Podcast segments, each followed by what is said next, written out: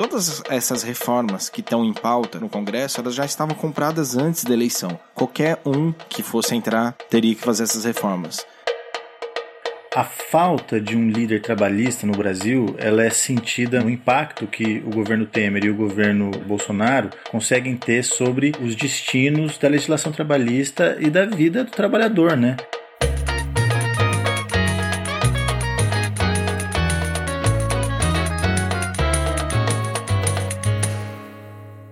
Bom dia, boa tarde ou boa noite para você que sintoniza a Rádio Figas para mais um Cartas na Mesa. Eu, Richard Sanches, mais uma vez estou aqui com Laércio Pires. Tudo bem, Laércio? Tudo bem, Richard? E com Giovanni Rossi. Como tá, Giovanni? Tudo bem, Richard, e você?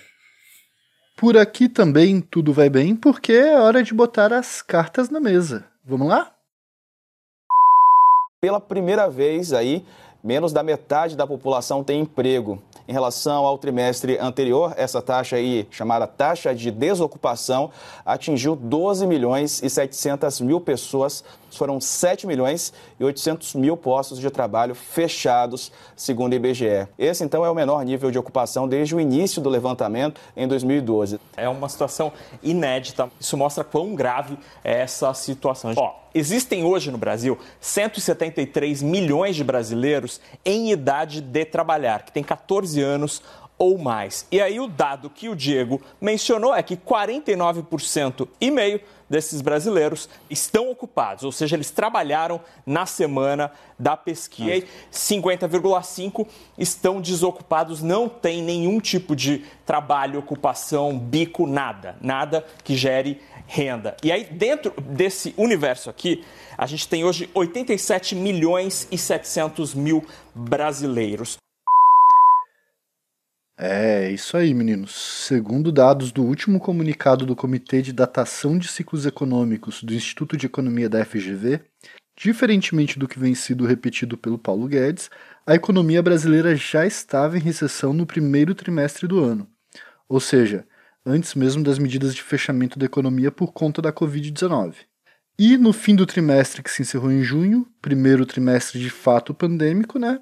Os prognósticos são de queda de dois dígitos, mais de 10%, portanto, na indústria e no comércio. É claro que o empresariado brasileiro tem sofrido com a pandemia, mas é inegável que quem tem sentido na pele os efeitos da crise são os pobres trabalhadores, né? Que vem ficando agora sem trabalho nenhum.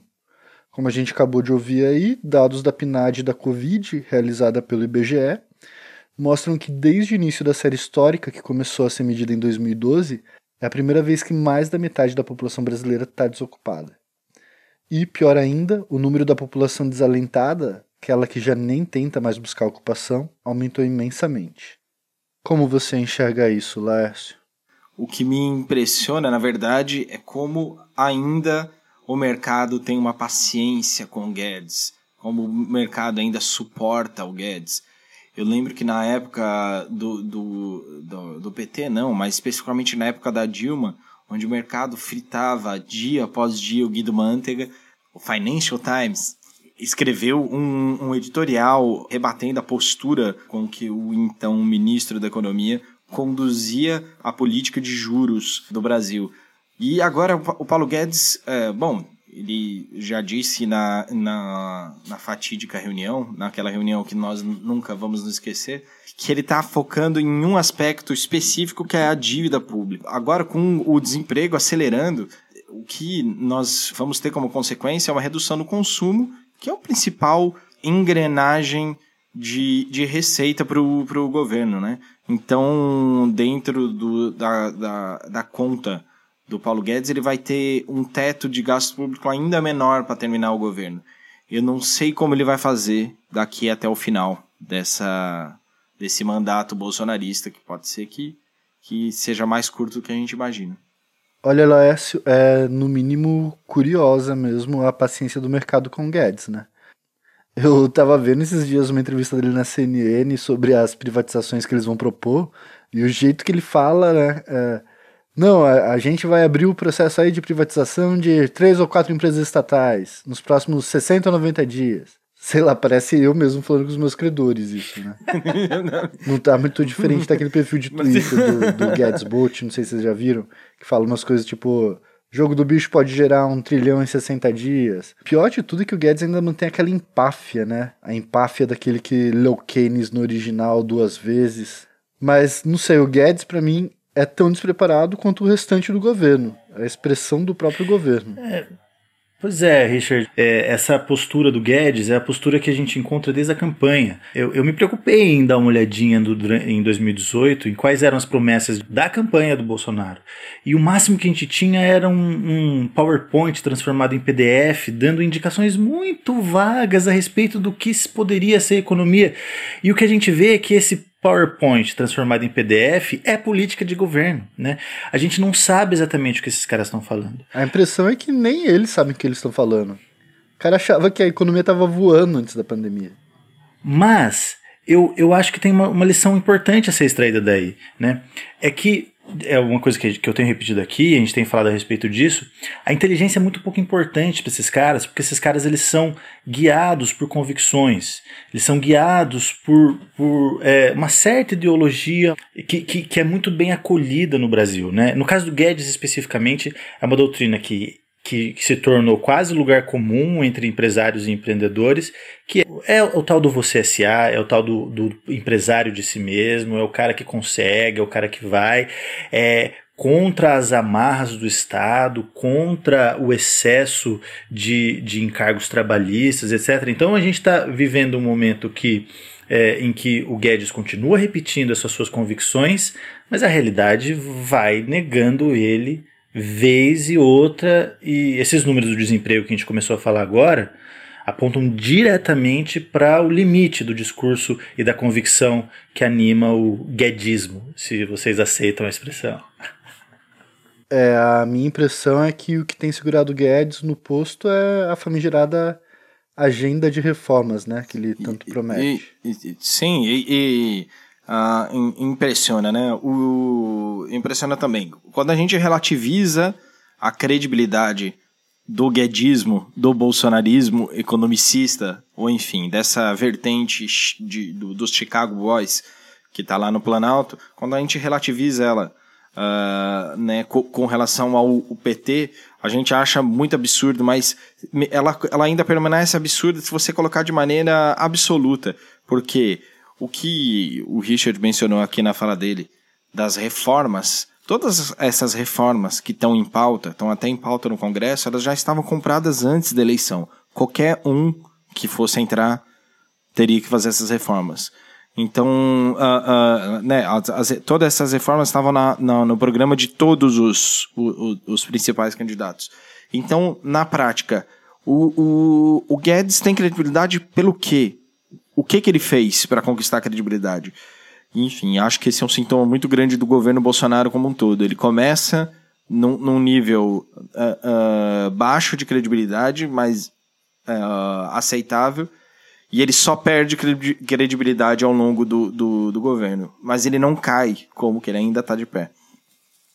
Pois é, a reforma da Previdência, por exemplo, não dá nenhuma credibilidade pro Guedes, né? Aliás, ele mais atrapalhou as negociações no Congresso do que ajudou. E, e, a reforma que acabou saindo não teve quase nada do que o governo propunha, né? Foi uma reforma majoritariamente proposta pelo Congresso. Serão todas reformas assim, Richard. Bom, voltando a falar de emprego, o quadro é ainda pior quando a gente olha mais de perto, né? Porque além do aumento do número de desocupados e desalentados, a gente sabe que algo que já vinha ocorrendo também era a redução da renda daqueles que trabalham. Né? E que na pandemia essa redução acabou sendo oficializada pelo próprio Congresso numa tentativa de impedir o quebra-quebra de empresas durante a quarentena. É, a renda média das famílias brasileiras caiu 250, isso é IBGE, né? Caiu 250 reais, né? É, só que teria sido muito pior, teria caído ainda mais se não fosse a renda básica emergencial, né? Teria caído 40% a mais, né?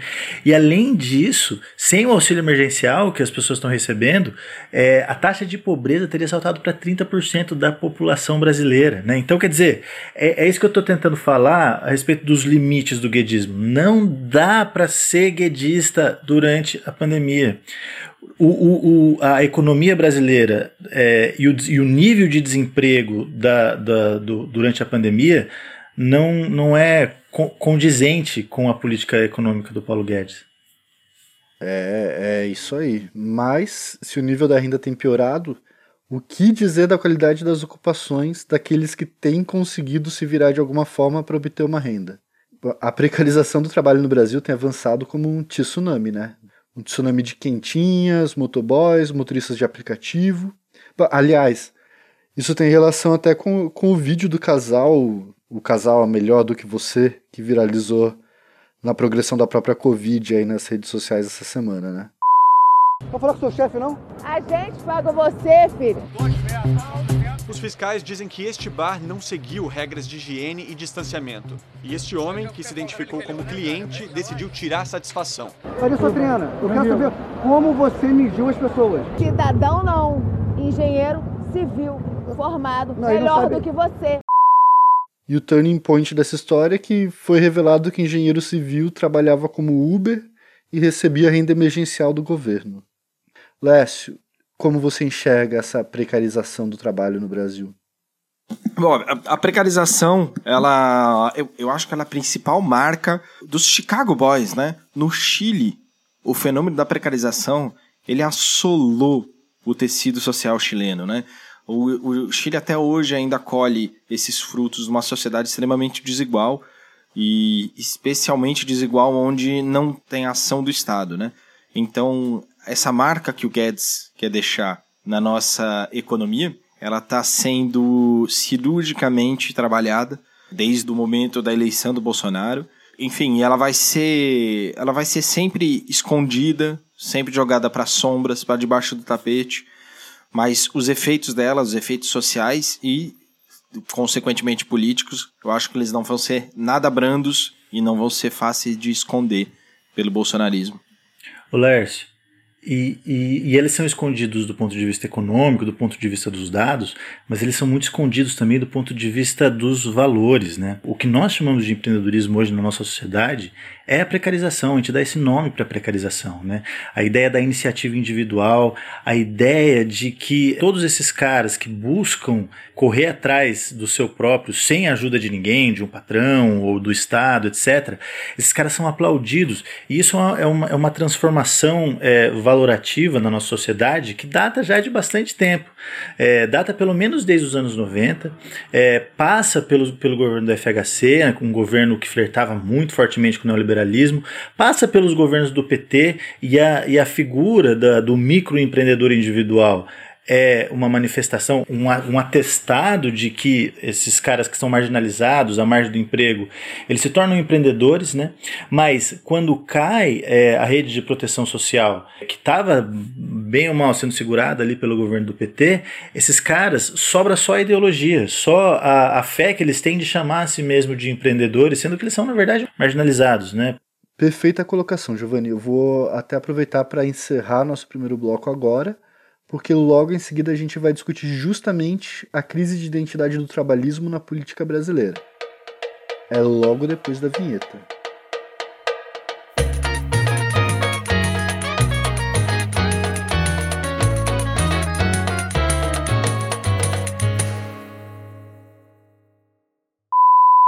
O PT foi um instrumento que a classe trabalhadora criou.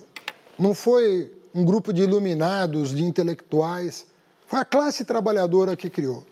É o primeiro partido criado a partir da base classista. Eu diria que a hegemonia, do ponto de vista de dar o rumo para o projeto, ele foi basicamente do ABC, com o Lula liderando. Do meu ponto de vista, do meu ponto de vista, você não pode abdicar desse instrumento. Os trabalhadores no Brasil precisam desse instrumento, que seja viável eleitoralmente. Porque aqui a nossa tendência é jogar tudo nas costas do trabalhador.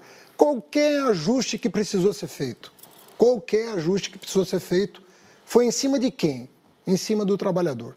Nunca foi no andar de cima. Nunca foi. Nós começamos então nosso segundo e último bloco ouvindo aí o professor, ex-prefeito de São Paulo e candidato a presidente pelo PT em 2018, Fernando Haddad, em entrevista à Roda Viva da TV Cultura dessa última semana. A gente vinha falando no bloco anterior sobre essa enorme crise do mundo do trabalho no Brasil, mas, por outro lado, a gente não tem visto na oposição ao governo Bolsonaro uma posição mais ativa dos trabalhistas, né, Giovanni? É, eu estou pensando aqui, quando eu falo em trabalhistas, eu estou pensando aqui no PT, mas o próprio PDT, agora com o Ciro, fala muito pouco ou quase nada a respeito do trabalhador do mundo do trabalho, né? Pois é, Richard. É, a falta de um líder trabalhista no Brasil ela é sentida muito fortemente é, na, no impacto que o governo Temer e o governo é, Bolsonaro conseguem ter sobre é, os destinos da legislação trabalhista e da vida do trabalhador. Né? Nós não temos uma voz que, ao se colocar como oposição ao governo Bolsonaro, consegue não só ficar dizendo coisas como ele não, ou tentando é, é, falar a respeito da, da, do que o Bolsonaro tem feito ou não tem, ou ficando indignado com as coisas que têm acontecido, ou seja, essa pauta negativa, né? Falta o cara que vem com a pauta positiva de defesa do trabalhador e dos direitos do trabalhador e de uma previdência social e de uma vida digna para o pobre, que costumava ser a pauta do PT. Né? Agora a gente tem um certo silêncio, né? e é, eu tenho a impressão que é, a, a, fala que o Haddad fez no, no Roda Viva é, mostra bem o fato de que o discurso da oposição está muito pouco afinado com o trabalhismo. Né? Pois é, como a gente estava falando aí dessa transformação dos valores no mundo do trabalho, como você tinha colocado, Giovanni, eu penso se essa transformação não gerou uma crise de identidade do trabalhismo. Quer dizer, para quem que o PT está falando agora? Quem é esse trabalhador? Porque eu tenho a impressão de que esse pequeno empreendedor, que muitas vezes é só um trabalhador precarizado, é, muitas vezes ele se vê como um empresário. Ele, ele quer ser o self-made man. Ele não, não quer se ver como um trabalhador. Não sei. O que, que, que você acha, Lars? Eu acho que tem um problema imediato que é a nova identidade do trabalhador, né? O trabalhismo que cresceu, floresceu no Brasil, especificamente nos anos 90, né? Mas a gente tem o trabalhismo no Brasil com certo delay do trabalhismo europeu, né? Um delay de 20 anos, até por conta da ditadura, que, que encontrou seu ápice num modelo de social-democracia e que conseguiu resolver muito bem as principais demandas daquele trabalhador, daquele arranjo social daquele momento. Mas é, é, é impressionante. É, acho que um dos maiores problemas do PT, e eu acho que a gente já falou isso em outras ocasiões, é o problema da, da inscrição, né? O, o, o, o PT promoveu a vida de muitos trabalhadores de, de patamar social, né, de condição de qualidade de vida, de, de, coisas bem, bem palpáveis e objetivas, mas ele não inscreveu, né, não, não fez com que as pessoas se, se sentissem parte do, do, do, se sentissem atendidos enquanto trabalhadoras, enquanto uh, né, enquanto pessoas, né, circunscrevendo bem aqui o trabalhador, né, enquanto pessoas que dependem de vender a sua força de trabalho para sobreviver, né? E ao passo que movimentos como o empreendedorismo, como a né, o self-made man, ou, ou enfim, o, conceitos até, diria, alienígenas ao Brasil, esses tiveram uma inscrição absurda. Então, o trabalhismo petista não, não se adaptou a ele. É, assim, é, evidentemente que, que a, a, atuação do PT, seja na, nas prefeituras ao longo dos anos 90, na, na, grande prefeitura de São Paulo, da Erundina, depois da Marta, é, como os governos é, estaduais e federal do PT têm suas limitações, né? embora, como o Lércio disse, tem algumas conquistas relevantes para os trabalhadores, mas a gente não pode esquecer do fato de que a história nos atropela a todos, né? e que é, a gente tem uma transformação muito grande das estruturas do capitalismo a partir da década de 60 e 70, e toda a noção de trabalho está sendo reconfigurada diariamente. Né? Então, por exemplo, o, o, tipo de trabalhador que era a marca do militante do PT, o metalúrgico do ABC, por exemplo, esse cara ele não é mais representativo da classe trabalhadora hoje. Né? O, o setor terciário aumentou gigante, gigantescamente. Além disso, né, é, a mentalidade da, da população mais jovem muda a cada, a cada 5, 10 anos completamente por conta das transformações da tecnologia da informação, das redes sociais e os próprios desejos desses, desses jovens trabalhadores ou jovens é, é, é, cidadãos urbanos se transformam completamente. Então, quer dizer, quais são as soluções que a gente vai dar para o problema do trabalhismo, sendo que o, tra o, trabalho virou uma coisa completamente amorfa, né? Eu costumo discutir com os meus amigos, com alguns amigos marxistas, a minha dificuldade com relação ao próprio conceito de luta de classes, porque é, a, luta, a ideia de luta de classes pressupõe que a gente tenha clareza a respeito de quais são as duas, os dois lados, né? De um lado o trabalhador, do lado aqueles caras que detêm os meios de produção, mas não sabemos mais quem é o trabalhador, a gente não consegue mais unificar essas pessoas numa categoria que seja minimamente ah, palpável, né? E aí, quer dizer, o que, que sobra do trabalhismo, né? Muito pouco. Tem uma distinção clara né, do, do, do, que é trabalhador, depois que, que, que, a gente deixa de ter a fábrica, o sistema fabril como principal motor do, do da sociedade, você coloca para aquele que vende sua hora de trabalho. Mas é isso que o Richard falou. Hoje as pessoas não querem ser vistas como pessoas que vendem sua hora de trabalho. São pessoas que, mesmo aqueles que ganham de maneira assalariada, têm empreendimentos individuais, ele tem uma carreira a buscar ele não está buscando, ele não está vendendo em última instância a força de trabalho, mas está construindo alguma coisa. E essa, é, eu acho que essa é a principal natureza da dinâmica de trabalho e que ela é transversal, né? No, ao passo que o, o seu dia a dia de trabalho passa, deixa de ser aquele de que alguém levanta cedo para ir para a fábrica, termina sua, sua, seu turno na fábrica, volta e passa a permear todos os momentos da vida daquela pessoa, porque você que é um publicitário de sucesso, você é full-time publicitário de sucesso. E daí eu, eu vou, eu tô falando aqui de uma, de uma profissão glamurosa, embora uh, um símbolo da exploração do, do trabalho, né, dentro do capitalismo. É, eu acho que isso se aplica muito aos motoboys e motoristas de aplicativo também, né? Essa questão do tempo e como ele domina a sua vida para além do trabalho, ou como o trabalho domina todo o seu tempo. É, em vez de receberem por hora de trabalho, por exemplo, eles definem ali uma meta do quanto que eles querem receber ou quanto eles precisam receber e ficam fazendo jornadas extensíssimas para conseguir aquele valor, né? O sujeito do trabalho, né, o trabalhador, ele, como, como vocês estão dizendo, ele não se identifica mais como trabalhador e ele se vê de uma outra maneira. Então, Enquanto algumas das estruturas objetivas continuam funcionando como elas funcionavam, né? Ou seja, você tem, por exemplo, o cara do, do iFood. Ele não é empresário, ele não é funcionário do iFood, assim como o motorista do Uber não é, não é funcionário do Uber. A, a, essas empresas elas gostam de se vender como meros intermediadores entre o produto e o serviço. Então os caras são empresários. Né? O, o cara que dirige a bicicleta do iFood é um empresário. Né? É, e o cara se vê como empresário, ainda que do ponto de vista objetivo, as relações de trabalho continuem sendo no mesmo nível de opressão e no mesmo nível de desigualdade, né? Agora, do ponto de vista agora mais macro, só que ainda do ponto de vista superestrutural, do ponto de vista das ideias, da maneira como ele se vê, né? É, a gente pode usar isso para explicar uma certa mudança do cenário político. Se nos anos 70 e 80 a gente pensava a respeito de direitos trabalhistas, é, a pauta da esquerda já não é mais tanto essa e hoje é muito mais a pauta pelas identidades. Né? Ou seja, de novo, uma mudança das estruturas objetivas e econômicas que fundamentavam o trabalhismo lá nos anos 70 e 80 e hoje pautas individuais e subjetivas que buscam dar dá reconhecimento para certas para certos traços subjetivos de grupos ou individuais, né?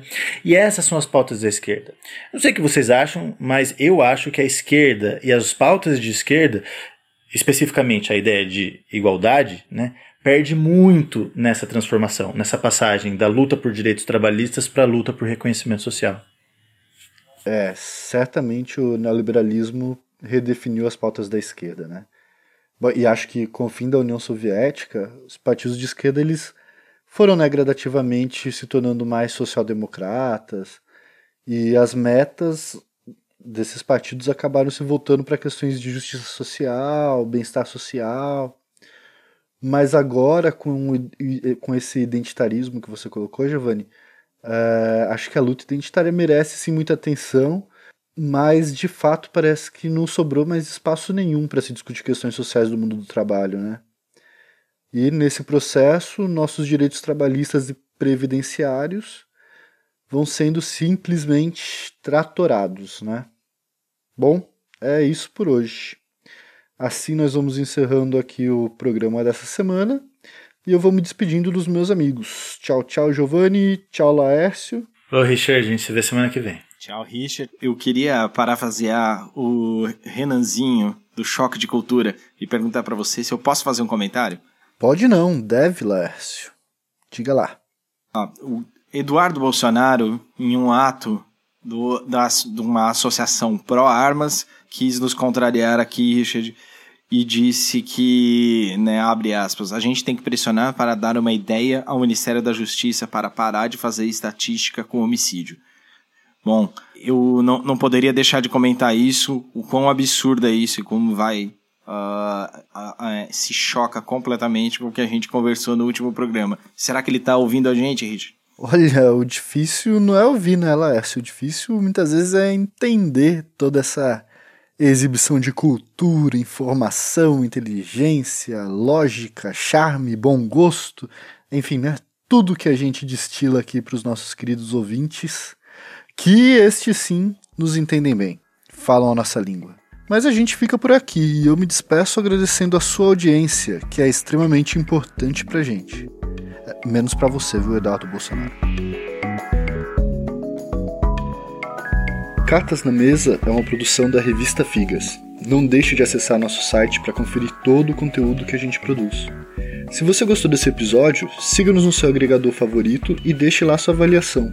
Ela vale muito pra gente. Cartas na Mesa tem produção de Leandro Melito e Bernardo dos Santos, que é também quem faz a nossa mixagem e quem compôs e executa a nossa trilha principal, junto com Breton Escodeler. Eu fico por aqui e espero vocês na próxima semana.